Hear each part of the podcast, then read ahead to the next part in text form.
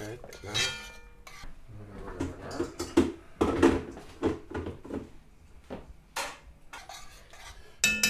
Là, j'ai ressorti un coulis de tomates, j'ai laissé les quenelles dedans, sans cuire, et on les mettra à cuire au dernier moment.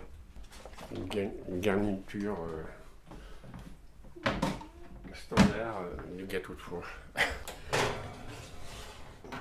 Voilà. On peut, on peut s'asseoir. Hein. Je m'appelle Jean Branciard, j'ai soixante-neuf ans. Je suis né dans la région, à Glaizé, à Villefranche-sur-Saône. Et voilà, je... qu'est-ce que je peux dire de l'autre ? Ben, je suis à la retraite depuis huit ans maintenant. Et donc j'ai plus de temps maintenant pour me consacrer à mes sculptures, mes véhicules rouillés. Quoi. Ça a commencé en quatre-vingt-douze. Quand avec Anne, on s'est trouvé une maison à la campagne, euh, euh, Ville-sur-Jarnioux, au milieu des vignes, avec un atelier qui était là, rempli de tas de choses qu'avaient laissé euh, les propriétaires. Il y avait de, un établi, euh, des, des, instru- des, des outils de menuisier, euh, des, plein de vieux clous, de ferraille, de, de bouts de bois, enfin plein de trucs. Avec du bois plus ou moins mangé par les vers. Enfin, il y avait un peu de tout, quoi. Des morceaux de terre cuite, enfin, comme, euh, comme les ateliers qu'avaient les paysans à la campagne, là, euh, dont ils se servaient tous les jours avec des bouts de ficelle et tout ça, quoi. Et euh, moi, le décor, mais l'atelier en lui-même m'a bien plu, quoi. Et en même temps, on était au milieu des vignes, c'est-à-dire que je pouvais me balader, trouver des cailloux, trouver des bouts de fer, du bois. Et c'est là que j'ai trouvé le matériau de base qui est devenu le... structurant de mon travail, c'est-à-dire le fil de fer de vigne qui me sert à, à créer, à, à ligaturer, à structurer mes, mes sculptures, quoi. Et j'ai commencé à bricoler autour de ces choses qu'il y avait dans l'atelier, puis c'est parti de là, puis j'ai, j'ai jamais pu m'arrêter depuis, quoi. Disons que je dessinais déjà depuis un moment. Je, oui, je pense pas m'être arrêté de dessiner, mais dans ma mémoire, il me semble que je dessinais déjà il y a pas longtemps. Je me, je me souviens de, de périodes dans les années quatre-vingts, soixante-dix même, où avec un copain, on, on récupérait des, des laits de, de papier peint et on peignait derrière, quoi. Et on faisait des fresques comme ça, qu'on n'a pas gardées d'ailleurs, je ne sais même pas ce que ça a dû être brûlé, puis j'imagine. Mais disons que c'est, le fait de dessiner, c'est toujours un truc qui m'a plu. Et dans, mon, dans les différents métiers que j'ai eus, chaque fois que j'étais en réunion qu'il fallait écrire et tout, j'ai toujours gribouillé, j'ai toujours dessiné et tout. Et puis ça m'a... Et en même temps, le fait de faire des petites sculptures, tout ça, de... déjà quand j'étais en appartement, euh, c'est des choses qui me... ça me titillait déjà, quoi. Et, euh... mais alors après, pour parler de... la véritable raison d'où ça vient, comment ça vient, pourquoi ça vient, ça c'est, ça tient, je sais pas, peut-être de la psychanalyse et je sais même pas encore, quoi. Voilà. Mais j'ai travaillé, euh, j'étais employé de bureau dans un, une boîte de transport, j'ai aussi magasiné dans la confection, magasiné dans une usine de froid, j'ai travaillé dans les vignes, taillé la vigne assez souvent, j'ai même fait de la prospection minière en France pour Alpha-Aquitaine, mais tout ça c'est des boulots en intérim. Et j'ai donc passé ce C A P de cuisine en soixante-dix-huit. Je m'en suis pas servi pendant... Si, j'ai dû bosser une semaine dans, une, dans un restaurant d'usine, là, mais j'ai, ça m'avait pas tellement intéressé. Et après, je me suis allé me balader, enfin, je, je suis parti un peu aux États-Unis, tout ça. Puis là-bas, j'ai connu, rencontré des gens qui étaient justement à l'éducation surveillée, les éducateurs qui étaient en congé sabbatique. Et quand ils sont rentrés à Paris, ils ont monté cette association dans le sud de Paris.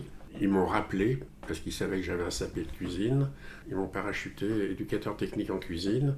Et dans l'association, je m'occupais des jeunes en insertion pour les former en cuisine. Et c'est comme ça que j'ai commencé à rentrer dans les métiers du social aussi. Voilà. Et ça, ça a duré deux ans. Et après, euh, j'ai bossé un an dans un... comme cuisinier. Ben, c'est d'ailleurs le seul moment où j'ai vraiment fait cuisinier, dans... à la cafétéria du Théâtre Gérard Philipe à Paris. Ensuite, j'ai, fait, j'ai, j'ai essayé de sortir de la cuisine un peu, en faisant un diplôme d'économe. Et j'ai fait six mois économe dans un village de vacances. Et là, je me suis dit, bon, maintenant, l'hôtellerie, tout ça, il faut que j'arrête parce que ça commence à me saouler gentiment. Et c'est là que j'ai, je me suis lancé dans les études. J'ai fait... J'ai passé le bac et j'ai fait cinq ans d'études sociaux, et cetera. J'avais trouvé un boulot d'éducateur technique en cuisine en quatre-vingt-neuf. Et après, alors, ils m'ont proposé un, un boulot d'éducateur scolaire. Moi, j'ai dit, ok, ben, je prends, mais il fallait le bac. Et vu que j'avais pas le bac, j'ai pris celui de mon frangin, j'ai un peu trafiqué le, le diplôme, et, et ils m'ont embauché avec ça. Ça fait que j'étais, et j'étais parachuté éducateur scolaire. Et, la, et le directeur était content de moi. Et au bout d'un mois, il voulait me dire, c'est bon Jean, euh, on va te faire un contrat et tout, et, et l'an prochain on t'inscrit en sciences de l'éduc. À la fac. On m'a dit, aïe. Du coup, j'ai démissionné, j'ai profité de ce qui me restait de droit au chômage, là. Et pendant deux ou trois mois, là, j'ai bossé, ben, j'ai bossé comme un dingue et j'ai passé les œufs. L'examen spécial d'entrée à l'université. J'ai fait le forcing à l'université pour être inscrit, pour que j'ai assisté à deux ou trois cours. Et je l'ai eu, euh, j'ai raté la mention très bien de deux points. Et c'est là, après, que j'ai pu faire cinquante facs. J'ai fait donc euh, une maîtrise de sociaux. Je me suis arrêté un an, j'ai bossé. Et après, j'ai fait un D E S S, c'est-à-dire un master de, de sociologie. Ensuite, euh, j'ai travaillé... Euh, pendant un an, j'ai fait médiateur social, ils appelaient ça. Je m'occupais des sans-domicile dans le Vieux-Lyon. Et là, après, je me suis fait embaucher dans une association qui s'occupait, qui s'occupe toujours de gens sous tutelle. Et j'ai fait déléguer la tutelle là, dans cette association pendant neuf dix ans. Là, j'ai démissionné et j'ai été embauché à la P J J de Villefranche pour mettre en place et gérer un restaurant pédagogique. Ça a duré deux ans et là j'étais débauché de ce boulot et je, et je suis rentré comme éducateur technique en cuisine, de gamins en difficulté, de l'éducation surveillée en gros. Euh, et j'étais responsable du restaurant, ils faisaient manger tous les, tous les gamins qui venaient en formation et, et les adultes aussi. Et je formais en même temps des jeunes à la cuisine. C'était juste avant ma retraite, quoi, les neuf dernières années de mon... avant que je sois à la retraite, quoi. Et bien ensuite la retraite, et c'est là qu'on euh, on est venu s'installer ici. On a acheté ici peut-être un an ou deux avant que je sois à la retraite. Et après, j'ai, on s'est fait, j'ai fait construire l'atelier là. Et puis voilà, maintenant, euh, on attend la fin, quoi. Ça,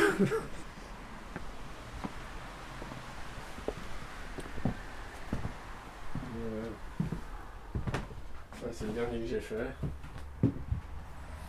C'est un bateau-avion. Ou un avion-bateau, ça dépend où on se trouve, quoi. Voilà. Là, bah, je suis parti sur cette souche, là, ce petit bout de bois. Et après, je l'ai, je l'ai habillé, quoi. Voilà. Et là, je suis en train de faire ça en ce moment. Alors, Anne m'a fourni ça. Ces deux bouts de bois, là, ces deux bouts de châtaignier. Et vu que, vu que j'avais ça, ça pouvait faire qu'un bateau. Et donc, il est en route, là. Et la coque qui est faite, là, après il va y avoir un mât, en fait. Comme ton voilier, quoi. Mais c'est des, je trouve que c'est, des... c'est une bonne tête déjà, quoi.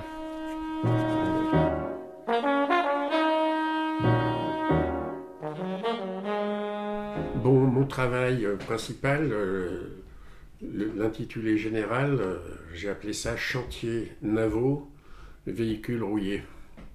C'est-à-dire que je travaille sur des véhicules, dans tous les sens du terme, c'est-à-dire des objets qui me permettent de voyager et qui permettent aux autres de voyager. Alors après, tu, tu peux mettre ce que tu veux là derrière, hein, sachant qu'il y a tout, toute la notion de véhicule qui peut être euh, véhiculée justement par les romantiques euh, ou même par les bouddhistes, si on veut, quoi. Voilà. J'utilise que des matériaux nobles, c'est-à-dire des matériaux qui ont déjà un vécu, et qui sont du bois, du fer, de la ficelle, des os, des pierres, des perles, et ainsi de suite. Mais je n'utilise aucun, aucune matière plastique. Il n'y a que des... Je n'achète rien, par principe, par philosophie, pour ne pas rentrer dans, dans un cycle consumériste et, et extractiviste, on dit maintenant. Et je, mais ça, je le fais depuis tout le temps. Et au départ, j'étais même dans un, dans un délire un peu, un, un peu fou, on va dire, de ne travailler qu'avec des, objets de, des outils de récupération aussi. C'est-à-dire que je travaillais qu'avec les, que ce que je trouvais comme outils dans les décharges, dans les trucs comme ça. Mais après une ou deux tendinites, parce que travailler avec des pinces euh, rouillées, ça va cinq minutes, quoi, je me suis quand même acheté des outils. C'est que maintenant, j'ai des outils qui sont minimaux, je veux dire, c'est-à-dire j'ai une perceuse, des marteaux, clous et, et, et des pinces universelles, quoi. Voilà. Je récupère euh, beaucoup en glanant, c'est-à-dire en me promenant dans les bois, dans les villes, un peu partout. Quand je vois une benne dans une ville, je m'arrête et je vais piocher dedans. Mais c'est surtout euh, en, en me baladant dans les bois que je trouve les souches. Avant, quand j'habitais dans les vignes, je trouvais du fil de fer en me baladant. Maintenant, j'en trouve plus parce qu'il y a de moins en moins de fil de fer dans les vignes. Ils mettent de plus en plus d'inox ou de fil en plastique. Mais j'en trouve encore parce que je connais encore des gens qui peuvent m'en trouver et ainsi de suite, quoi. Mais le principe est que je ne veux rien acheter, quoi, parce que je suis radin déjà. Les seules choses que j'achète, c'est la, les, les vis à placo pour, euh, pour fixer les, les, dans le bois et tout, de la colle, et en gros c'est tout, quoi, voilà. Alors le fait de récolter des matériaux, et il y a une chose que je fais en récoltant mes matériaux, c'est que je marche, c'est-à-dire je me promène, je... et le fait de marcher participe beaucoup à la, partie, à la fabrication des, maté... des, des objets aussi. Parce que quand je prends une souche qui pèse un certain poids que je mets un bal sur l'épaule pendant deux ou trois kilomètres, j'ai le temps de cogiter par rapport à cette souche. Et déjà, je commence à, à penser, mais déjà le fait de la voir, de l'entrevoir, de, le, de la déceler, parce qu'une souche, on ne la trouve pas comme ça, il y a, des fois il n'y a qu'une pointe qui dépasse, on tire et ainsi de suite. Et après, il y a un travail qui, qui est indépendant de moi, à la limite, et qui consiste dans l'élaboration de l'objet fini, mais il y a des tas de choses qui se passent entre le moment où je commence, où je trouve un bout de fil de fer dans mon atelier qui va correspondre, et ainsi de suite. C'est, comment dirais-je, ça tient pas du projet, ça tient plutôt d'une, de choses qui se mettent en place euh, du fait qu'elles sont là, quoi.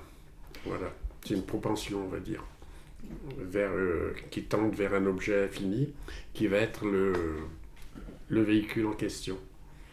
Mais moi, ma volonté, elle est dans le fait que je veux faire un bateau, mais les objets qui sont là, c'est-à-dire la, la forme de la souche, les, la couleur, les, les impressions, enfin tout ce qu'il y a autour, tout ce que je vis en ce moment, donne l'objet en question, quoi. C'est pas vraiment... Euh, c'est pour ça que c'est, qu'ils sont, ils ont tous leur, euh, leur histoire, leur particularité, qui tient aussi de l'histoire de chaque objet qui les compose.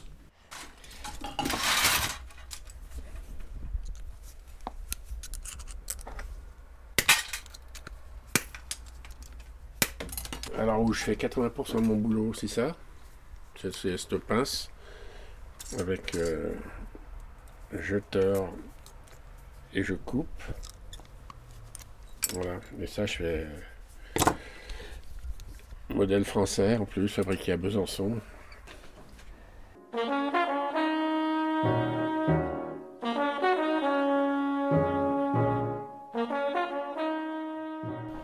Comme tu peux le remarquer, il y a des Il y a des couleurs autour de la rouille, des bruns, des ocres, et tout. Et disons que je travaille dans ces camailleux, là, dans ces, dans ces ensembles de, de tons et de couleurs. Et depuis deux ou trois ans, je commence à introduire aussi des couleurs autres que la rouille dans mes, ta, dans mes tableaux, j'allais dire, dans oui, parce que ça tient un peu la composition d'un tableau. Et je, mets encore, je commence à mettre des boîtes de conserve avec, qui ne sont pas tout à fait rouillées, avec des, des couleurs et ainsi de suite. Mais la rouille, les, les, les couleurs autour de la rouille, de ces ocres, restent quand même la, la majorité de la, de la composition du tableau.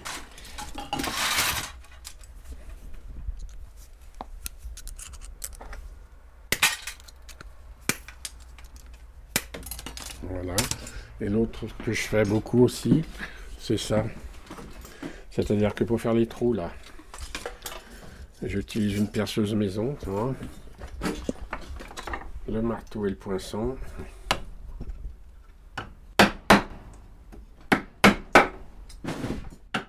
J'y vais d'abord dans, avec l'objectif de balader aux livres parce qu'il faut la sortir au moins deux ou trois fois par semaine, là, sinon elle grimpe au mur. Olive, c'est, mon, c'est, c'est notre chienne.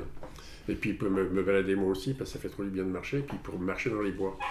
Mais quand je pars, je pars toujours avec un sac avec moi et je regarde les bouts de bois que je trouve, évidemment. Certaines souches parlent d'elles-mêmes, mais j'ai eu récupéré une souche qui fait la, la taille de cette table et qui m'a servi à faire un, une ville-monde qui est en ce moment exposée à Paris, à l'Halle Saint-Pierre.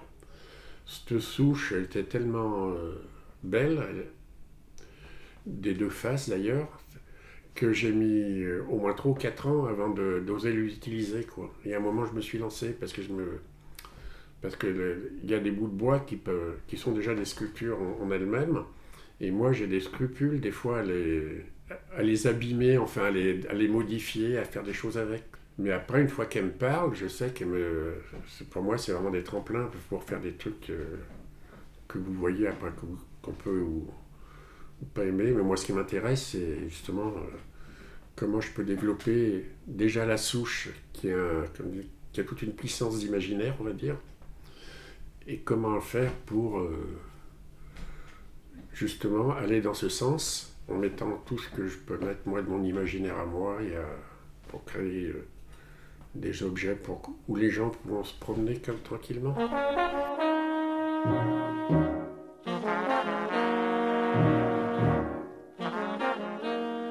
J'improvise, euh, oui et non, oui, oui, parce que pour improviser, il faut déjà avoir une certaine, c'est comme en cuisine, il faut, faut avoir certaines bases, quoi, mais il y a de l'improvisation, oui. Mais pour ce qui est de dessiner une pièce avant de la concevoir, ça m'est arrivé une ou deux fois, sur des commandes précises qu'on avait faites, mais ça m'est arrivé très rarement, quoi, mais c'est pas ce que je préfère.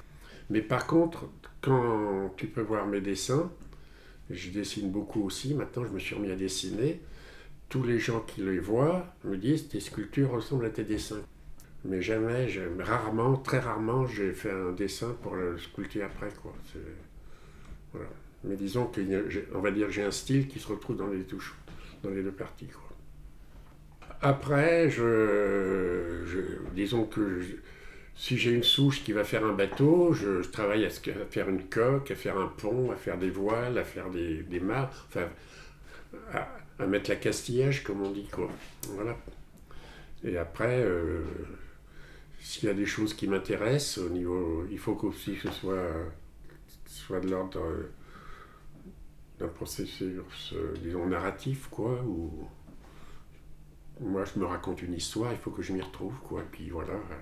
Mais, je, ah, mais, mais tout ça, je, disons que c'est pas de l'ordre de la maîtrise, quoi, c'est... C'est, je fais, c'est en faisant, quoi. Pragmatique, moi. Il y a des objets que j'ai faits pour les, pendant les confinements, comme les brouettes et tout ça, où je passe trois mois dessus. Là. Mais il y a vraiment un travail, tu, tu pourras voir, là, quand on, aura, on se mettra dedans, là, il y a, ça fait, oui, oui, il y a deux ou trois mois de boulot, souvent, ouais. Sauf sur les grosses pièces. Comme je peux passer euh, dix minutes sur un objet aussi, parce que je fais aussi beaucoup de gris-gris. Les gris-gris, c'est des petits objets, qui me semble à moi, qui me semble qu'ils sont assez représentatifs de mon travail en général, et que je fais le matin en général quand je rentre dans mon atelier pour me dégourdir les doigts et la cervelle, quoi. Et c'est des petits trucs euh, qui font entre dix et quinze centimètres, avec des bouts de bois, des bouts de fer, des os, et ainsi de suite. Il y a des fois que quand je suis en forme, là je, je suis dans l'atelier à neuf heures, euh, même pas, mais qu'est-ce que je dis à neuf heures, je suis à sept heures du matin dans l'atelier. Et je sors le soir à sept huit heures, quoi. Je m'arrête pour, me faire, je m'arrête pour faire à manger quand même et tout. Moi, ouais, des fois, j'arrive à passer dix douze heures dans l'atelier, quoi. Mais... Euh, moins maintenant, quoi. Mais... Euh, après, il y a un autre problème qui se pose, c'est que c'est des gros objets, là, parce que là, j'arrive à faire ma... J'en suis à ma septième, huitième brouette, et j'en ai cinq dans, le, dans la cave. Et à un moment, euh, c'est assez grand, la maison, là, mais j'ai plus de place, quoi. Puis des fois, j'aime bien faire aussi des petits, des petits objets moyens, quoi, tout ça. Enfin, ça et ça, ça dépend aussi de, des expos que j'ai à faire, parce que je, de plus en plus, je vais faire des expos collectives sur des thèmes avec d'autres artistes.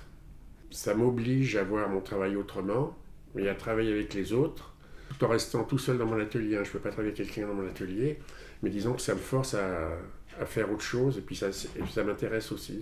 et puis à, à travailler sur, euh, sur des choses plus intéressantes, il me semble. Là, c'est des boîtes de conserve, c'est des bidons d'huile, ça. Là, c'est des boîtes que j'ai trouvées je sais pas où, enfin des boîtes de gâteaux, trucs comme ça. Enfin, a... Ça, c'est des trucs que j'ai récupérés dans, dans des bennes. Une déchetterie. Là, là, c'est des tableaux. Je fais des tableaux en bois aussi. Ben, j'ai dû mettre euh, au moins quatre cinq ans avant d'oser me sortir mes pièces de mon atelier. Et j'ai dû faire, je ma première expo, c'était à Gendar, à la Croix-Rousse, rue Belfort. Ça devait être en quatre-vingt-seize, ou à quatre-vingt-seize il me semble, c'était avec mon copain Michel Corbex. Et après, c'était le marché de la création. J'avais un copain qui était sculpteur, qui est décédé maintenant, René de Renatus. Et on allait en sauvage sur le marché de la création, à Lyon. La directrice nous a vus, elle nous a engueulés parce qu'on n'avait pas nos, notre, nos autorisations, mais elle a vu notre boulot, alors elle est venue à la maison, elle est venue manger chez nous, là, et elle nous a donné deux ans d'autorisation à chacun sans qu'on fasse de dossier, quoi. Et du coup, on y, euh, j'y suis allé pendant deux ans, moi. Ça n'a pas été une réussite non plus, j'ai jamais rien vendu là-bas, mais disons que ça m'a permis de sortir un peu. Et après, j'ai fait des, ouais, des festivals dans le coin. Euh, Le marché de la création, c'était en quatre-vingt-dix-neuf deux mille. Après, je suis allé à Banne. Le festival de Banne, c'est un festival d'art singulier brut qui est assez connu. Et là, c'est, c'est ce festival qui m'a fait connaître encore mieux. Et après, j'ai fait d'autres festivals et ainsi de suite, quoi. Mais toujours dans le cadre, dans le réseau de l'art singulier, art brut, qui est, qui est un réseau comme un autre, quoi. Voilà. Déjà, au départ, le fait que, que je fasse des choses et que les gens s'y intéressent, pour moi, c'était... C'était surréaliste, quoi. La première fois que, à Gendar, là, où j'ai exposé, que quelqu'un m'a acheté un truc, et j'y croyais pas. Je me dis, mais c'est quoi ce... c'est... Pour moi, c'était de la science-fiction, quoi. Non, non, au départ, je pensais pas exposer, non. C'est pas... J'étais très content de le faire, j'étais content de le montrer à Anne, à mes amis autour, là. Et... Mais c'est toujours pareil. Comme... Il y a la reconnaissance euh, de la famille, des amis, après la reconnaissance des pères, et ainsi de suite, quoi. Ça, c'est la sociologie de l'art, c'est la progression normale, quoi. Une fois que j'ai ça, je, je démonte un, un grillage, je récupère les fils, et ça me sert pour faire les coutures après, quoi. Et je passe là, et, je, et ainsi de suite. Et quand tu vois les grosses sculptures, si tu veux, quand tu vois les, les... c'est tout fait comme ça, quoi. C'est pour ça que des fois, quand je te dis qu'une brouette, je peux mettre deux mois et demi dessus, il y a, y a du boulot, on va dire, quoi. Mais ça, par exemple, il y a, y a dix jours de boulot, quoi. L'air de rien, tu vois, juste pour faire ça, déjà, c'est... C'est de la couture, un peu, là. Hmm. Voilà. Oh, sinon, bah, j'ai un peu de tout, hein, j'ai... À partir du moment où j'ai commencé à faire ça, puis de, à partir du moment où je ne me suis jamais arrêté, quand je suis là-dedans, je, il ne faut pas me parler d'autre chose. Moi, je me, j'ai ma radio, j'écoute la radio et je fais ça en même temps, mais je suis, je suis complètement dans mon truc, quoi. Et j'ai un fond sonore quand même, je, je mets toujours France Musique ou derrière pour... Euh, mais euh, non, non, je ne sais pas comment dire, mais je, je ne peux pas rester sans faire des choses. Quand je pars en, en, en vacances, je, déjà je m'arrange pour qu'on loue un gîte ou un truc où il y a une cuisine où je puisse faire à manger. Et j'emmène souvent, euh, des, pas souvent, j'emmène tout le temps de quoi dessiner, mes, ma pince, des bouts de fil de fer, des bouts de bois. Et quand je suis en vacances, je ramène toujours des trucs que je trouve sur place. C'est-à-dire des, des cailloux percés de, sur les plages, des bouts de bois et ainsi de suite, quoi. Ça fait partie de moi, quoi. Je ne peux pas rester sans, sans faire des choses, quoi. Quand j'ai, si j'écoute une musique qui me plaît, je m'arrête pour écouter un petit peu, quoi. Mais, c'est, mais en général, euh, je suis pris par le truc.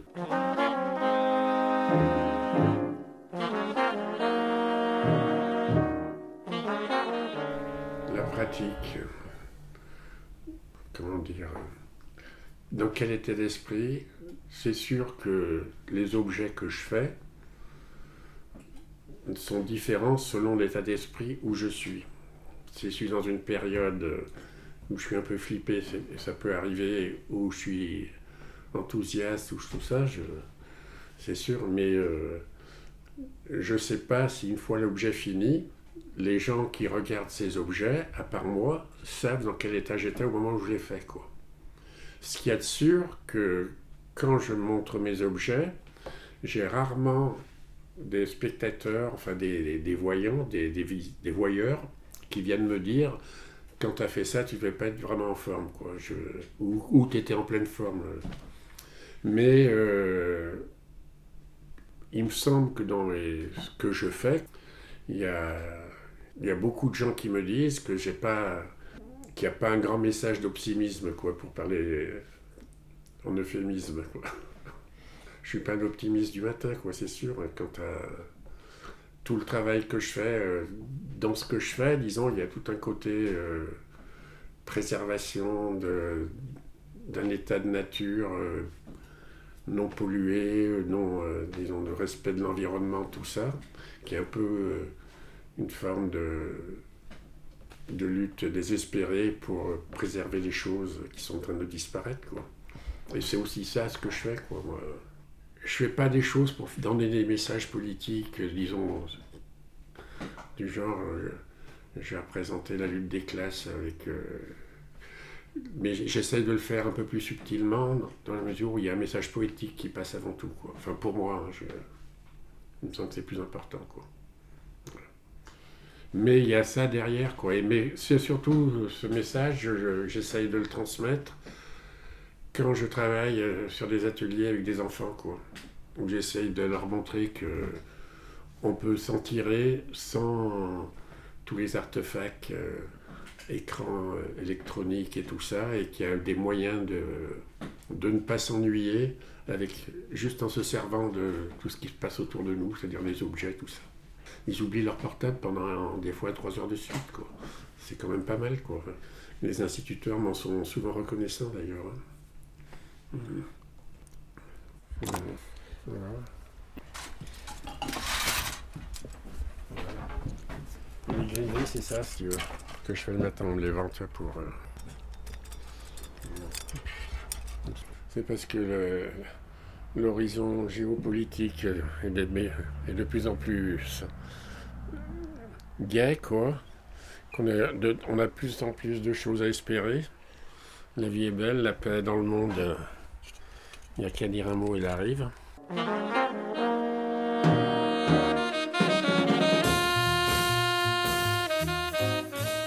Comment je définis mon art, euh, bah j'ai, j'en sais rien, moi aussi. C'est ce que les gens voient, quoi. Et ce qui ce qui peut lui projeter, je, ce, que ce que je projette moi. Comment dirais-je ? Ah ben j'ai du mal avec ça parce que je suis là, pour le moment j'étais dans l'art, singu... dans l'art singulier. Alors moi quand je définis l'art singulier j'ai beaucoup de mal parce que déjà un art qui n'est pas singulier ça, ça pose question quand même. Et ensuite quand je vois tout ce qui se présente et qui est classé autour de l'art singulier dans les expos où je vais, dans les, dans les gens que je connais qui font ce fameux art singulier, il y a à boire, il y a à manger, il y a les carpes et des lapins, il y a, il y a vraiment n'importe quoi. Enfin, c'est pas n'importe quoi, mais disons qu'il n'y a pas un... On, je sais pas comment on peut définir ça. Et après, il y a l'art brut. Alors maintenant, depuis un an ou deux, on me classe dans l'art brut. Et moi, quand je vois art brut, déjà... Je, Je, j'ai lu un petit peu de, les bouquins de, du Dubuffet et tout ça, je me dis bon, est-ce que je présente un artiste d'art brut? Quand je vois la typologie d'un artiste d'art brut, que ce soit l'art aliéniste avec les, tous ces gens là qui, ont, qui sont passés par les hôpitaux psychiatriques que je connais parce que j'ai bossé aussi avec ces personnes là, euh, est-ce que je ressortis de, ce, de cette catégorie? Je ne sais pas, peut-être, hein, j'en sais rien, mais moi ça m'interroge, quoi. Je, Moi, pour moi, c'est des définitions qui n'ont pas, disons, au niveau du concept, qui sont pas, pas très solides, quoi. Enfin, c'est même euh, n'importe quoi. Et de là, mais disons que ça sert surtout euh, à ce qu'on fait des objets une fois qu'ils sortent de l'atelier. C'est-à-dire que les artistes travaillent dans leur atelier et font des choses. Ça, c'est le principal et c'est le plus important à mon avis, dans la mesure où ils travaillent dans, avec une certaine sincérité, qui sont dans leur, dans leur pratique, quoi, dans, leur, dans ce qu'ils font. Et après, il y a l'objet qui sort de l'atelier. Alors l'objet qui sort de l'atelier, il doit être montré aux autres. Et ça passe par tout, euh, tout un système de... où c'est le commerce, où, qui passe par les galéristes, qui passe par les collectionneurs, qui passe et ainsi de suite. Et après, pour euh, régenter tout ça, il y a ce qu'on a les critiques d'art qui classent les objets dans ces autres trucs-là, de façon à, à les mettre sur le marché de, de façon plus rationnelle ou cohérente, quoi. Mais je ne sais pas si les artistes sont très concernés par ce qui se passe après. S'ils sont concernés, ça veut dire qu'ils rentrent dans un jeu, qu'ils permettent, euh, qu'ils ont une intention donc de rentrer dans ce système. Mais peut-être que, et c'est peut-être ce qui définit un artiste d'art brut d'un artiste qui n'est pas dans l'art brut, c'est qu'il n'est pas dans cette, euh, qu'il rentre pas tout de suite dans ce système de distribution de ces objets une fois qu'ils sont sortis de chez lui, quoi. Mais là, je suis un petit peu euh, on va dire merdique au niveau de l'explication. Quand je regarde les discours sur, les, sur l'art en général, et autour de l'art brut et art singulier, et quand maintenant je commence un petit peu à être connu, disons, à exposer dans les endroits qui sont assez intéressants aussi, quand je vois la réception de mes œuvres par ces gens et ce qu'ils racontent autour, puis ce qui se dit aussi sur mes collègues qui font des choses à côté de moi, moi je ne suis pas persuadé, quoi, de... la pertinence de leur dire, quoi. Mais pas du tout, même. Voilà. Parce qu'il y a chaque fois, il y a d'autres critères qui rentrent en ligne de compte, économiques, euh, l'histoire de personnes, et ainsi de suite, des goûts, et cetera. Aussi bien au niveau des collectionneurs que des galéristes, que de toutes ces choses. Et moi, c'est, je m'en fous un peu de ces gens, quoi.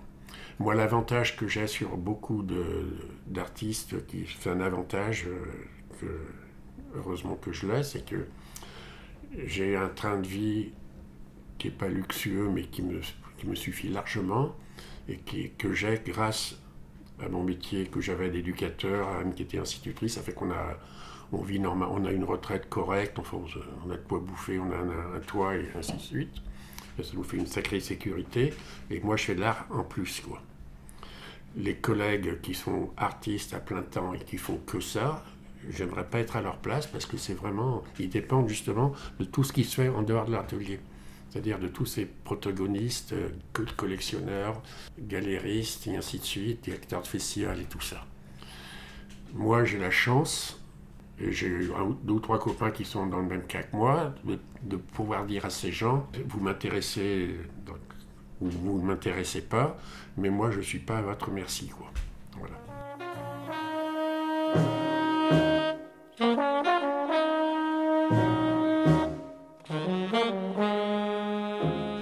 Truc qui m'a toujours pris la tête, que je que j'ai toujours pas résolu d'ailleurs. Là, je j'ai mis des prix par la force des choses.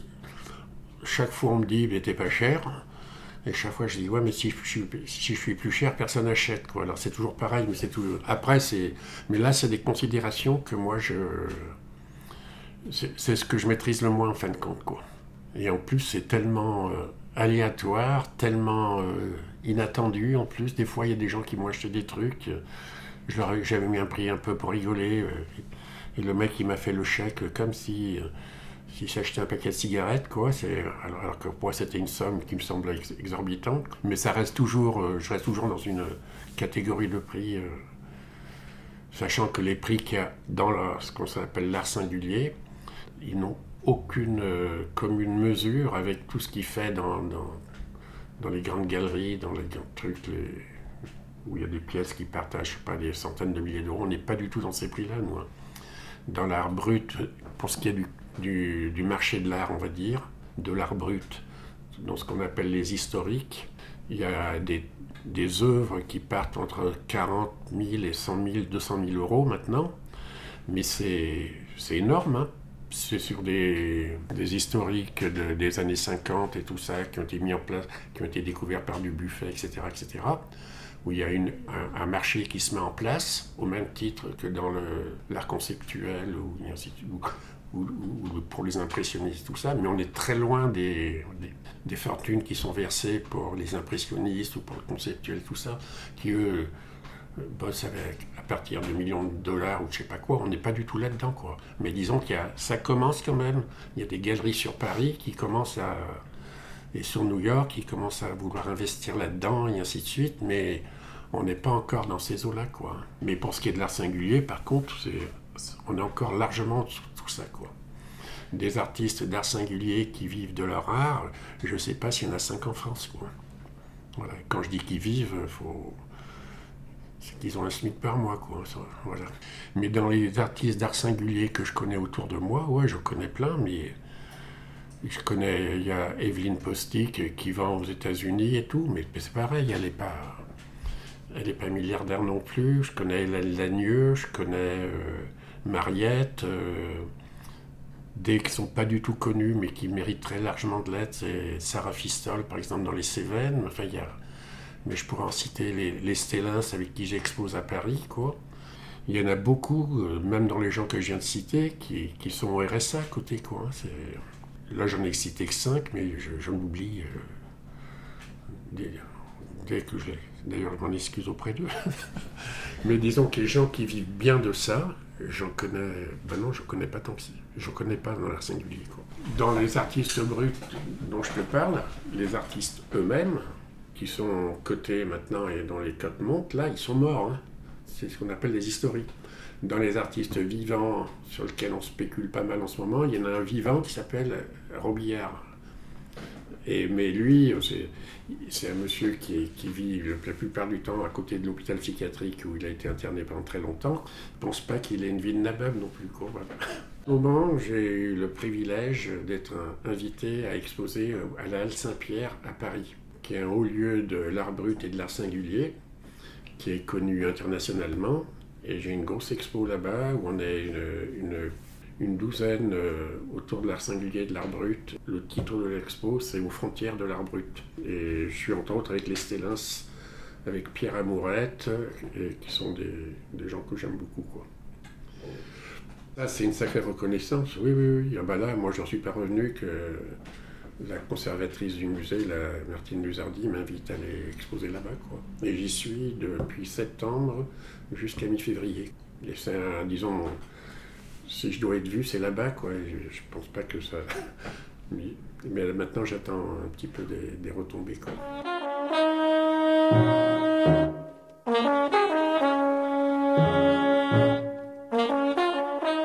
Pourquoi je fais des véhicules ? Parce que j'aime bien partir. Et puis, en fin de compte, euh, disons, c'est peut-être une façon de fuir, quoi. Une façon de... jamais vouloir rester au même endroit. Et puis le fait de voyager, c'est quand même grisant, quoi. C'est peut-être une, une vieille vision romantique que j'ai de quand j'avais seize dix-sept ans, mais j'en sais rien. Mais je sais que j'ai toujours aimé, j'ai toujours eu du mal à rester au même endroit, quoi. Quelqu'un qui disait que le grand drame de l'homme, c'est de ne pas rester dans la même pièce. C'est Pascal, non, qui dit ça, il me semble. Ouais. Mais j'aime bien Pascal, en plus. Disons, je préfère faire que dire ce que je fais. Quand je disais que j'aimais, que je suis un pragmatique, j'aime bien un philosophe qui s'appelle John Dewey, qui a écrit un merveilleux livre qui s'appelle « L'art comme expérience ». Et moi, mon art, c'est, c'est une expérience de l'art, justement, le fait de, d'être dans cette expérience. Voilà. C'est, c'est ce qui m'intéresse le plus. Après en parler, c'est... c'est, c'est mais disons que ça ne remplacera jamais le fait de faire. Learning and doing, comme il disait. Apprendre en faisant.